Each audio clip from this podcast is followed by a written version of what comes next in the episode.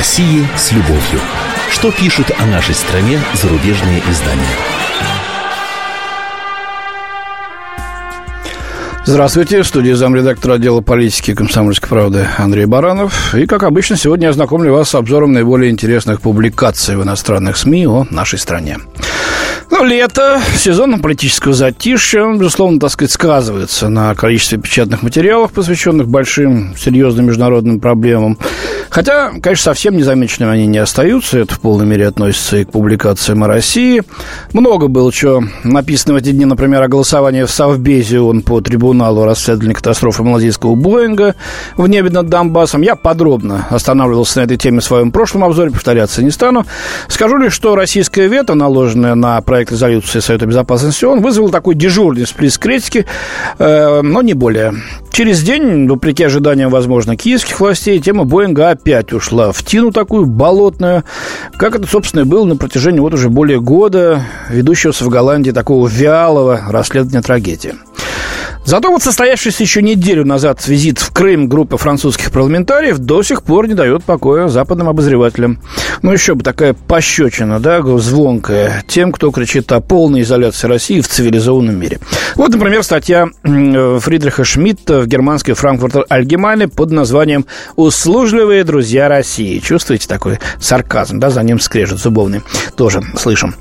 Читаем. После визита 10 французских парламентариев в Крым в памяти всплывает одна фотография. Улыбающийся французский сенатор Ив Потцелеборга в футболке с Путиным и унылым Обамой с надписью на русском языке «Обама, ты чмо», пишет Шмидт. Ну, извините, такая футболка, такая надпись, этот снимок прошел во многих газетах.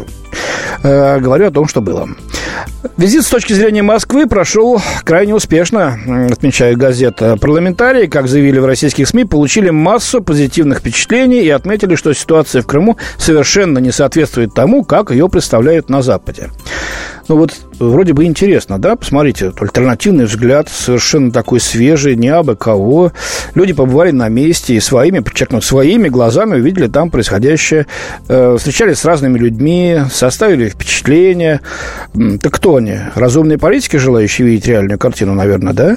Нет. По версии Гера Шмидта в Крыму, кстати, не бывавшего, естественно, это полезные идиоты, как он пишет в кавычках, помогающие Путину внутри страны показать россиянам, что они не изолированы, а за границей представить Россию как альтернативу Западу. Вот такая у него эскапада.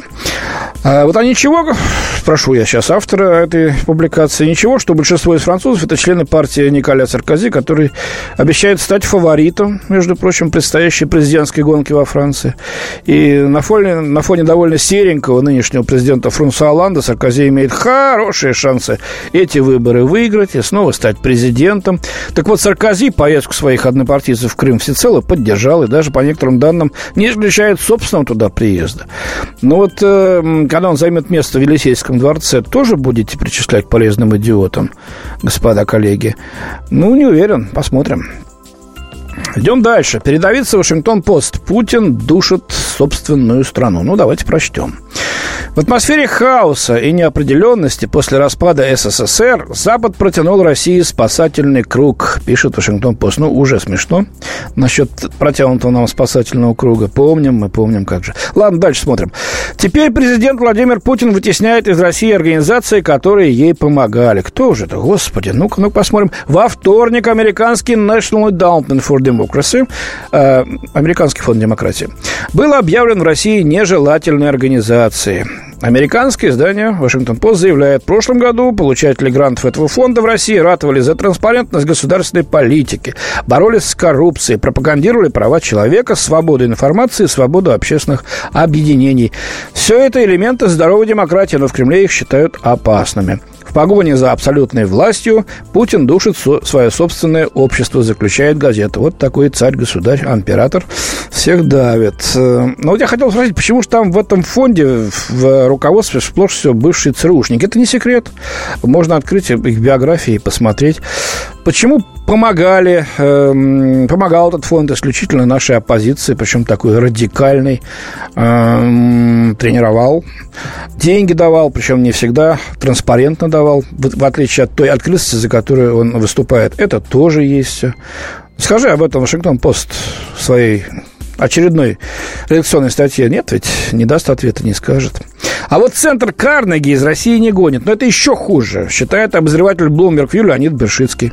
Почему? А потому что российский президент Путин чрезвычайно хитро обходится со своими противниками. Э, в понедельник издание The Daily Beast опубликовало статью некого Джеймса Керчика «Как американский аналитический центр подпал под чары Путина» с утверждением, что московский центр Карнеги превратился в троянского коня российского влияния. И Керчик отметил, что этот центр не попал в список нежелательных организаций, составленный Советом Федерации. В той статье Гарри Каспаров утверждает, что отделение фонда, фонда Карнеги в Москве – это вообще филиал путинского, путинской власти, и им пользуются кремлевские инсайдеры. Э, вот видите, как одних гонят, а других э, пряниками кормят. Ну вот сотрудники как раз Московского центра Карнеги оскорблены статьей Кюрчика, э, замечает Бершицкий. Директор сайта, сайта Карнеги Александр Баунов написал в Facebook, что статья составлена как жалоба властям США. Мол, обратить внимание, что эти люди отклоняются от линии Госдепа.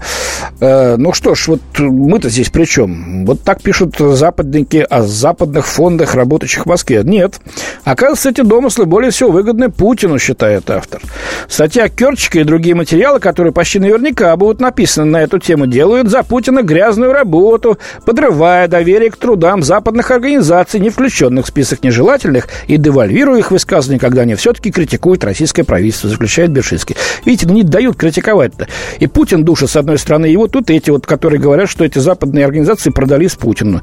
Они хотят критиковать Путина, они хотят сместить его режим, они хотят изменить политическую картину в России. А им тут не дают. Ладно, Кремль, это его работа, э, защищать суверенитет собственной страны. Так не же, вот безответственные товарищи здесь, господа, э, в собственных средствах массовой информации подводят коллег. Нехорошо. Вот такой смысл, на мой взгляд, этой статьи. Смешно, конечно. Что же делать интеллектуалам-то э, в такой ситуации здесь, в России?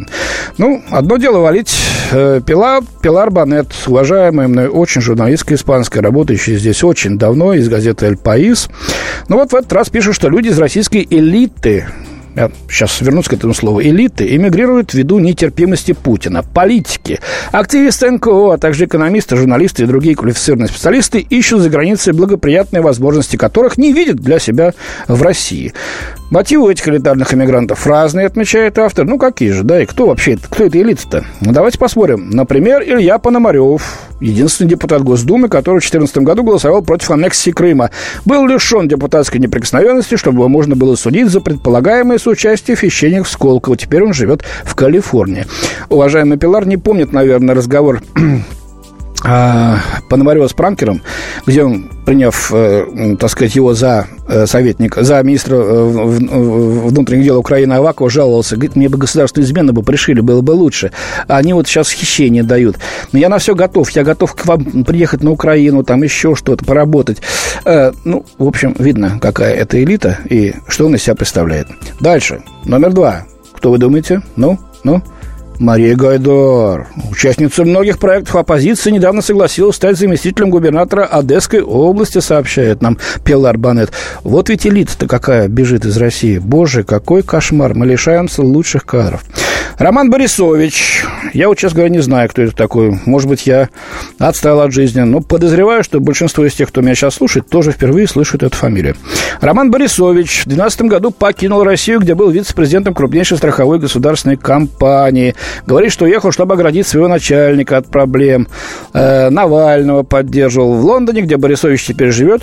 В Лондоне, естественно, он ведет кампанию за то, чтобы британский парламент принял закон о раскрытии информации о сделках российских олигархов с недвижимостью в Великобритании. Читайте в ближайшее время, это я уже говорю от себя, а, репортаж э, нашего корреспондента э, в Лондоне э, Михаила Озерова о том, как британские риэлторы готовы маму родную продать кому угодно. Коррупционерам из России, китайским каким-то там бонзам, арабским шейхам за лишний фунтик. Вот пусть он займется там, сидячи в Лондоне, э, проблемами в Англии, потому что она теперь, наверное, поближе. Вот э, теперь у нас Владимир Ашурков попросил убежище в Великобритании, сославшись на преследование по политическим мотивам. Ашурков руководил антикоррупционным фондом и курировал финансы в компании Навального. Слышали? Сергей Гуриев и его жена Екатерина Журавская, которая долго жила в Париже, вот Гуриев к ней приехал в 2012 году, вот тоже живет во Франции. Это высшая школа экономики. Слушайте, вот это все элита. А те, кто остаются здесь, ученые, великие артисты, Просто армия инженеров, это что? Они кто? Они совки? Они не понимают свое счастье? Или они, значит, под обаяние Путина попали? Я не думаю. Мне кажется, что это, э, что это э, неправы наши западные коллеги.